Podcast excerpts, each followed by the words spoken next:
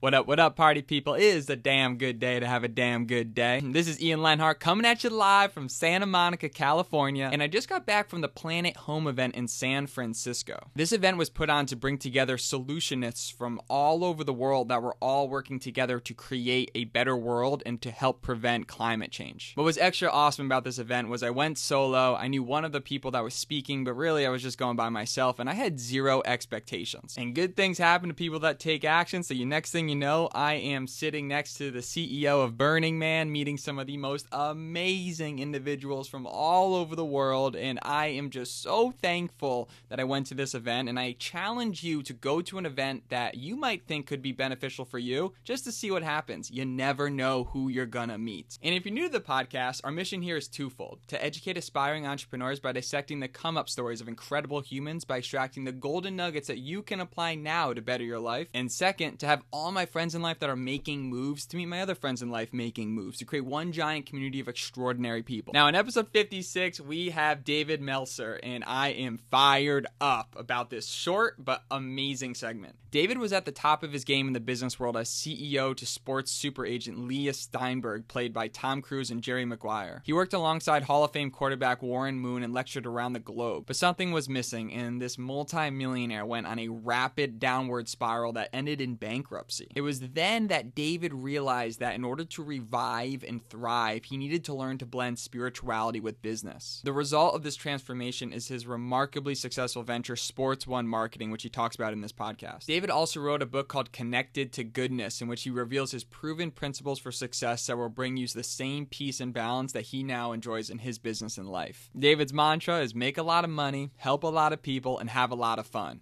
I can get behind that. On this episode, we discuss how to earn back wasted time in your everyday schedule, the importance of blending spirituality with business, what separates an average marketing company to a savage marketing company, and then using your losses as a catapult to your most treasured wins. As always, you can watch this podcast live on YouTube. And if you find this content valuable, we ask you to like, comment, and share the good vibes. Now, without further ado, episode 56, let's jump into it.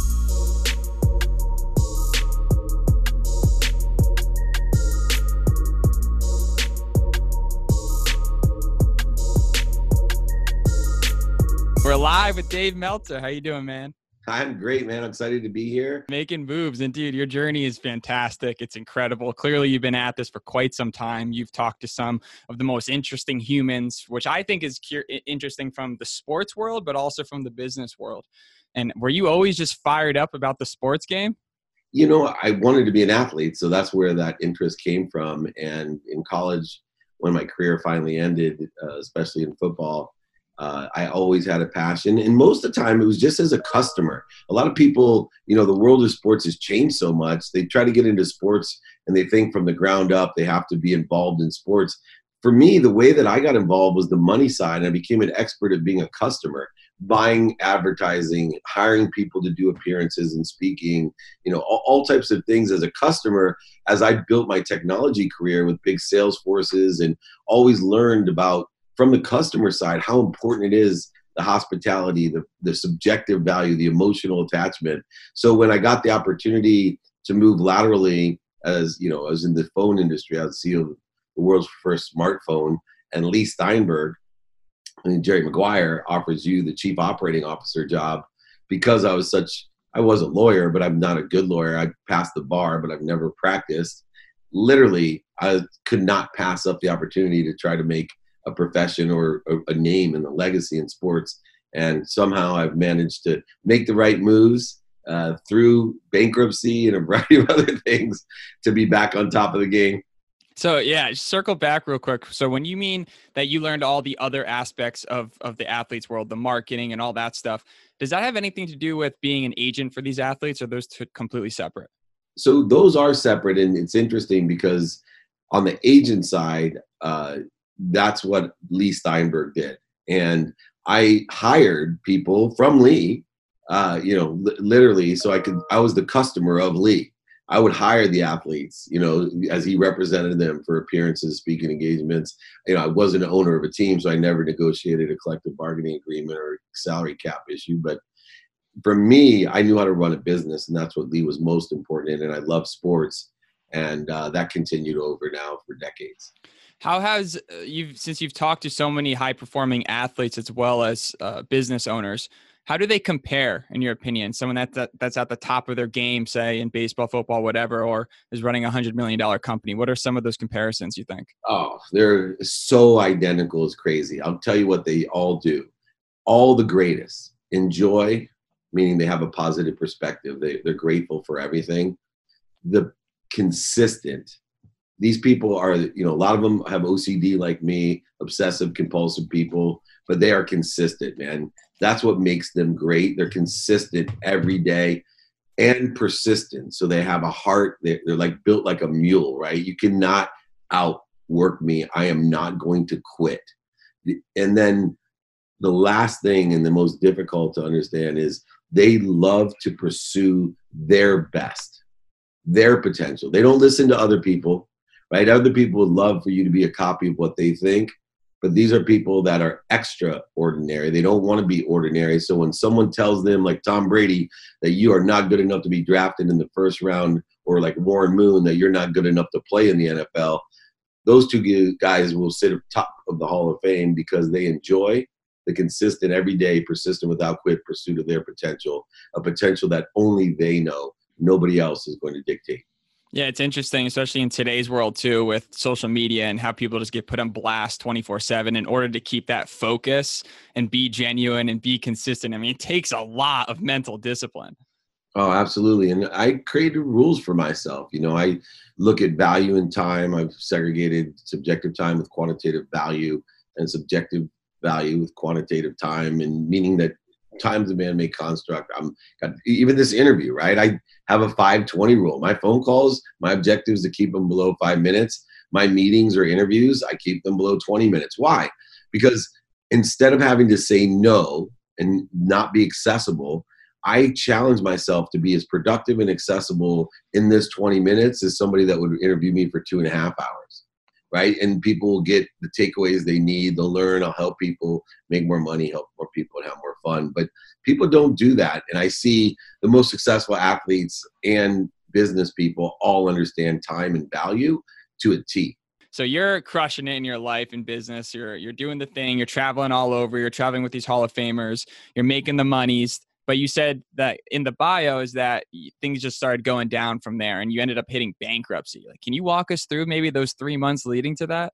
Yeah, it was more like two years, believe it or not. So actually, you know, there's three warning signs to my bankruptcy. One was my father telling me I was just like him, and that he gave me a jacket to hang in my closet with no pockets because I couldn't take anything with me. Uh, after forgetting my birthday when I was 10. So it was a traumatic event at 30. And I remember vividly at that time thinking my dad is full of, you know, full of it. And there's no way I'm like him. And later on, I realized, man, I should have took heed to what he was saying.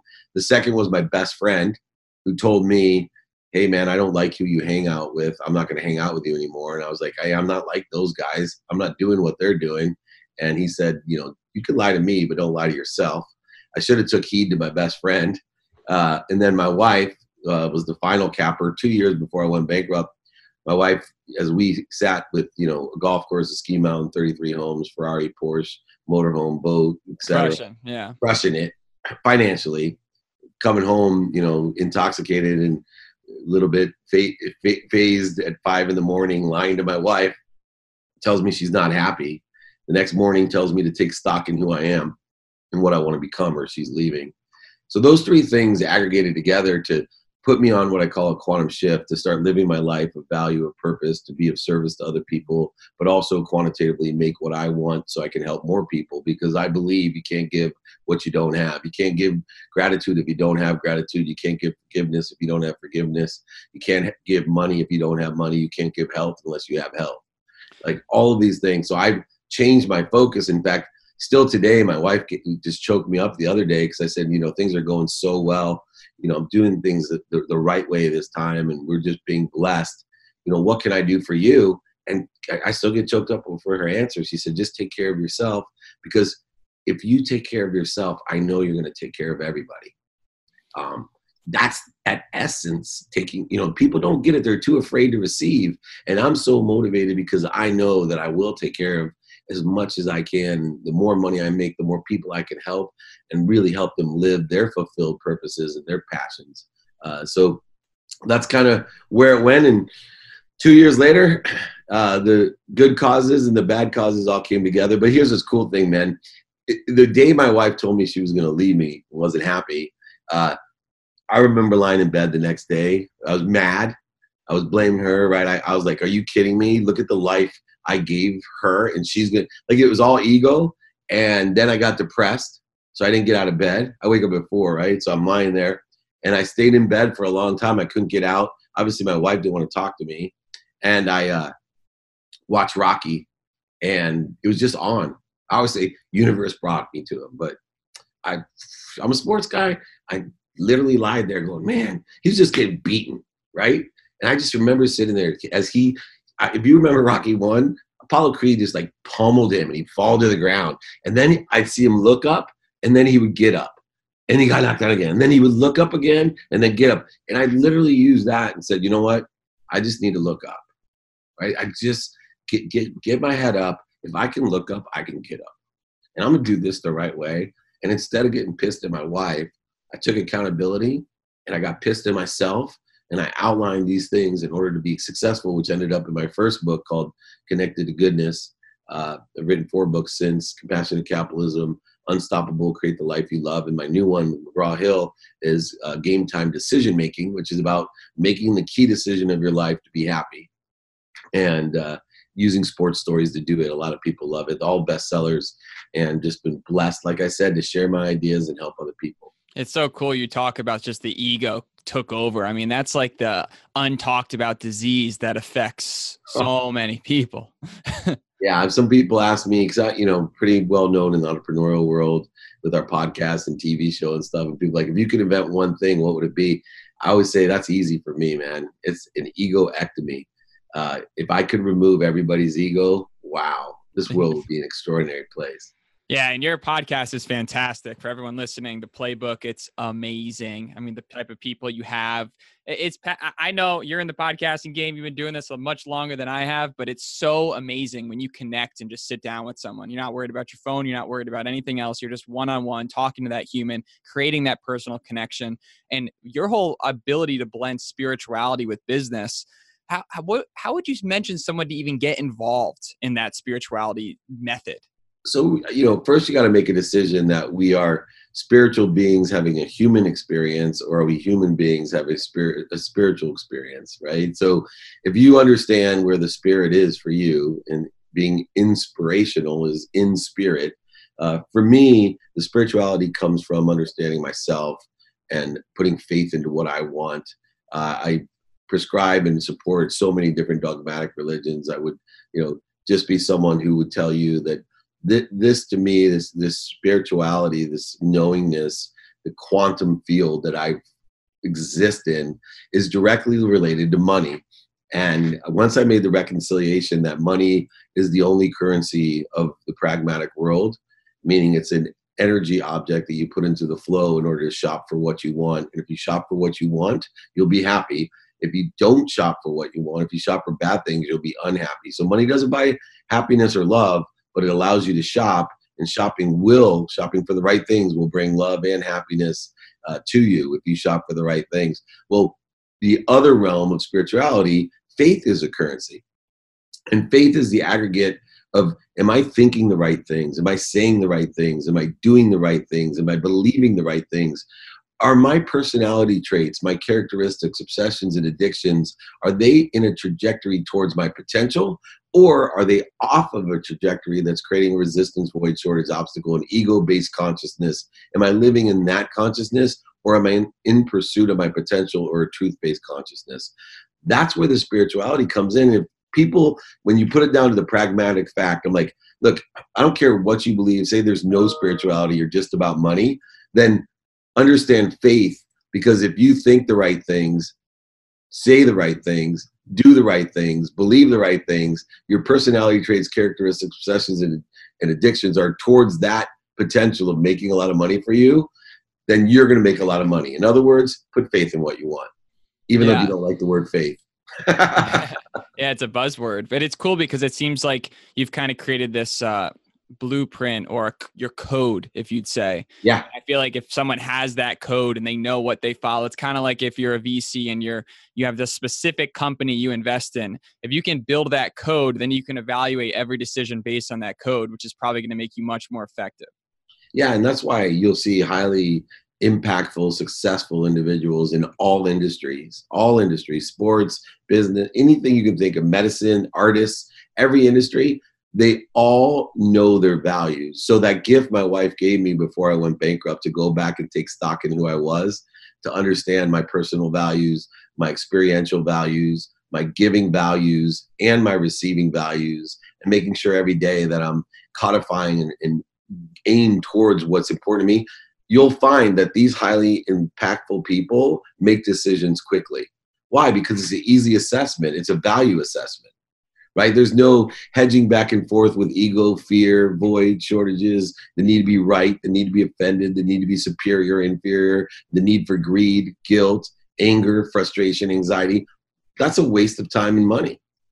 All I need to do is say, all right, is this aligned with my personal values of health, integrity, character? Is it aligned with my experiential values that I love sports and want to be around sports and I love entrepreneurism. I love to make money. These are the experiences I want to have, right? And then is it aligned with family experiences? I almost forgot the most important, right? Is it aligned with you know spending time with my son, traveling around to do business? And I did. I just came back from a great trip with him, and then giving values, man. If what I'm doing is going to impact how much am I giving? Is this aligned with what I want to give according to this circumstance? And most importantly, what I want to receive because I can't give without receiving. So is this going to be enough money or is this enough time or whatever it is I want to receive? And bam, you can make a decision within seconds that numbers don't matter. It could be a dollar decision or a million dollar decision. If you know your values and can align those four values, man, you can get decisions made and you're always going to be right. You may learn lessons, right? You may I learned tons of lessons, but I'm always right right? Because I'm always right if I learn the lessons. There are no failures in my life. I think the biggest funny thing you'll, you'll love this. I just realized uh, the other day thinking because I study this stuff. It's so funny. People talk about mistakes, failures. People even like me more because I lost money and came back, right? They like the comeback story. You're more relatable. Yeah, the coolest thing is is like how silly is it? Because the only reason we're here is to learn. And unless you make a mistake, you're wrong sometimes or misevaluated something unless you do that you'll never learn anything. I'm not, what are you learning if, if you never make a mistake? What do you and we're here to learn. We're here to learn as many lessons that we can and remember those lessons and empower other people with those lessons. But yet there's such a stigma on making mistakes and it's like what? Mistakes is like air.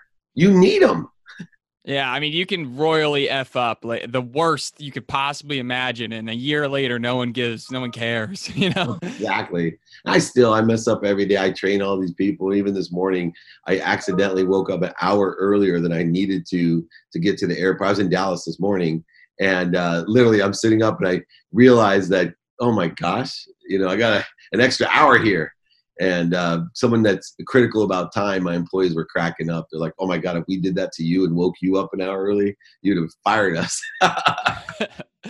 well, it's cool that you got the value base down. For everyone listening, it's very important to constantly look inwards. But it's funny, like you mentioned, even if you give someone this blueprint and your code and your guide, sometimes no matter how much lessons you learn, you got to go out there and fail yourself. You got to go the one who goes to the huge challenge in order to learn this stuff. Otherwise, it just won't be a big enough priority and it won't be like ingrained into your heart and soul the way that you feel it when you're sitting there. I'm you know crying your face off your world's falling apart nothing can get worse you know your relationships falling but now it's like looking back it's almost like that experience seems to be something that you're grateful for because it kind of was that igniting shift for you yeah, I kind of phrased that same exact thing. I love to transcode into simple terms, right? How much pain can you be grateful for, right? How, where's your threshold of pain that you can stay grateful, you know? And because if you haven't learned a lesson, it results in pain. And I don't think we train pain, right? We don't train that it, it is a perception pain, and that we we literally and and you know I'm working even with my own kids of you know, is not entitlement of working on, all right, Let's figure out how much you can endure. How many hours can you stay focused? Right? Literally, how much you know can you take that you made a mistake or that you know your boyfriend breaks up with you? I, like that's a traumatic thing for a 17 year old. But I'm like rejoice in that. Like can you challenge yourself right now to see how quickly you can get back to, to center? Can you challenge yourself right now? This traumatic event had happened. I have an executive business coaching client whose husband committed suicide, and when his son found her son found out, he killed himself. That's Jeez. And I and I have coached her, and she's extraordinary, written a book and all this stuff about it. But she literally l- learned to learn from it and rejoice in what she did have and have gratitude, forgiveness, accountability, and inspiration in her life, and deal with how quickly she can go back to center when that horrific, terrible thing goes through her mind, her body, and her soul. You know, how quickly can you get back to center and not allow it to cause you more pain, but instead it creates a stronger, you know, like a butterfly, you can just fly higher now because you're stronger because you made it through. Yeah, the appreciation muscle, you know, being able to grow that and flex that and learn that. That's something every one of us struggles with. I don't think anyone will ever perfect that, but it no. seems that anybody in general that is older learns that much more than someone that is younger because they're always looking at everyone else trying to get to some place that one day they get there and it doesn't make them happy. So it's like enjoying that time with your friends, enjoying that time with your clients. And we get these serotonin highs all the time with social media, with the people we talk to. But man, how awesome is it when someone reaches out? Maybe it's just one person and says, Man, like your story helped me so much, inspired me. Like, doesn't that, that feeling is so amazing? It's like a combination of love, happiness, joy. Would you agree?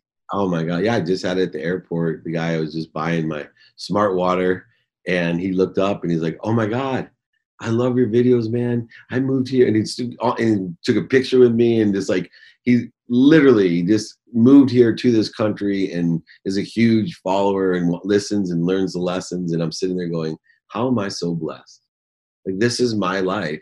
And you know, I've saved I've saved people's lives you know, I empower people to make more money, help more people, and have a wonderful, happy existence. And that's what my main goal in life is. So that's why I do these 20 minute interviews so more people can share in the blessed, total, grateful, forgiving, and accountable way to be inspired all the time. Yeah, let's let's circle back real quick and with Sports One marketing and all your experience in the marketing world in the realm. What do you think it is that separates a truly successful marketing firm that scales versus one that collapses early? Because I, I feel like one big component is the is the the relationships with the people because I mean, there's always new things coming out every single day with tactics, but I feel like those relationships are huge. Could you expand on any of that? Yeah, I, I, have broken it down into five things that make a successful marketer, someone who can attract people utilizing their brand, the likeness, etc. Number one is credibility, right? So you want to go and, and, be as credible as you can, which means be in, in, live in integrity. Two is the emotional attachment. You know that people buy on emotion for logical reasons. So the greatest marketing campaigns attach you emotionally to it. It makes you laugh, it makes you cry, it makes you smile, makes you feel good, it makes you feel angry, whatever. You have to have an emotional attachment to it. And then three, the place that most marketing companies fall down is that everything we do has subjective value, especially marketing, right? You see a Coca-Cola sign on a scoreboard, quantify that for me, right? Is it worth the 250 grand for that sign or not? It's really difficult to actually quantify that. But what if you studied instead the quantifiable reasons to put it up there, the quantifiable impact, and the quantifiable capability of that sign. And that empowerment that it gives other people and their capabilities, but put two figures onto those quantifications. Number one, money. Come up with a money number. And two, and this is in marketing, so I know the sales guys will be like, yes, finally. But two, time right? I the two quantities in which I evaluate things are in time and money, and I put a number of hours and money next to everything that I'm doing marketing wise because it has to exponentially exceed what I'm paying.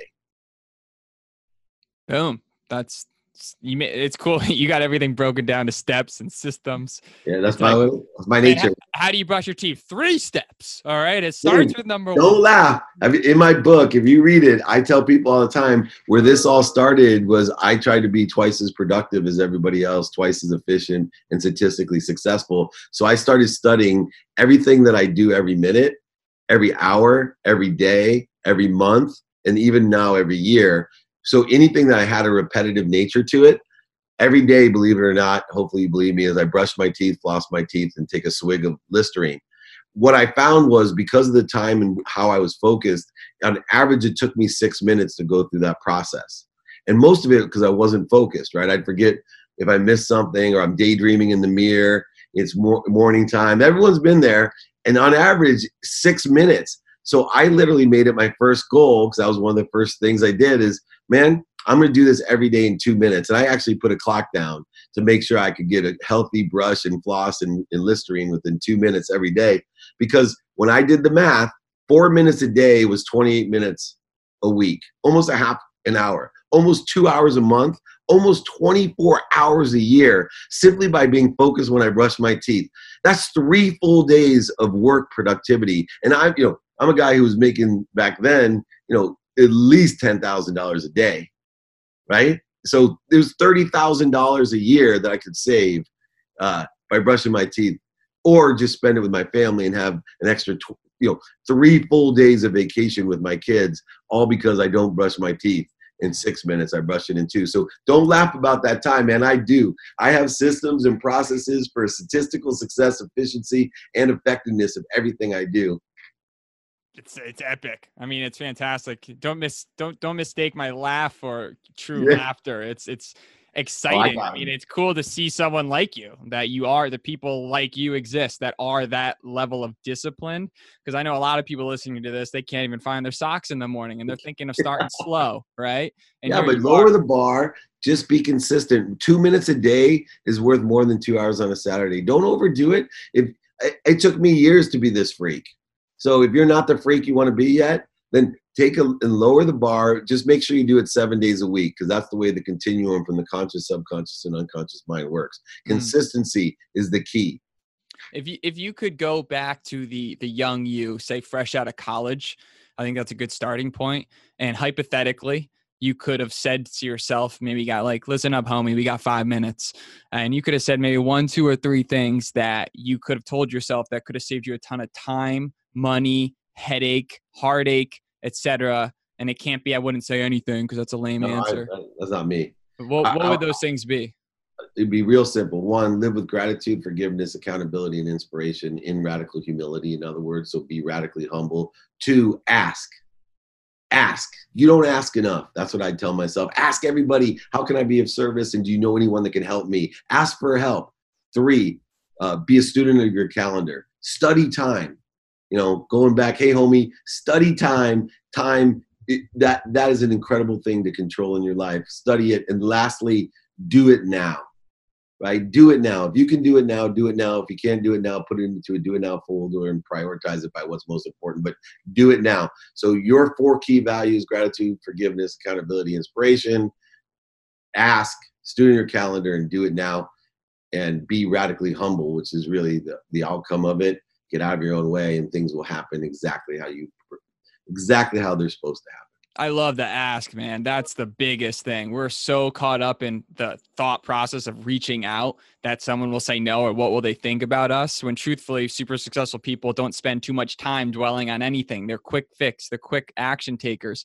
So take more actions, take more shots, like reach out to the CEO of that company. Who knows what happens? Chances are there's not too many people doing it. So, as much as you can separate yourself, good things happen to people that take action. You know what I'm saying? Absolutely, man. I live by that. And I certainly appreciate this interview, my friend. I look forward to doing it again. Absolutely, brother. Take care. Thank you for listening to another episode of Len Jones Party of Two. If you enjoyed it, please leave us a review and subscribe to stay up to date on our new episodes. And remember, hope is not a strategy. Keep making moves. Till next time, peace.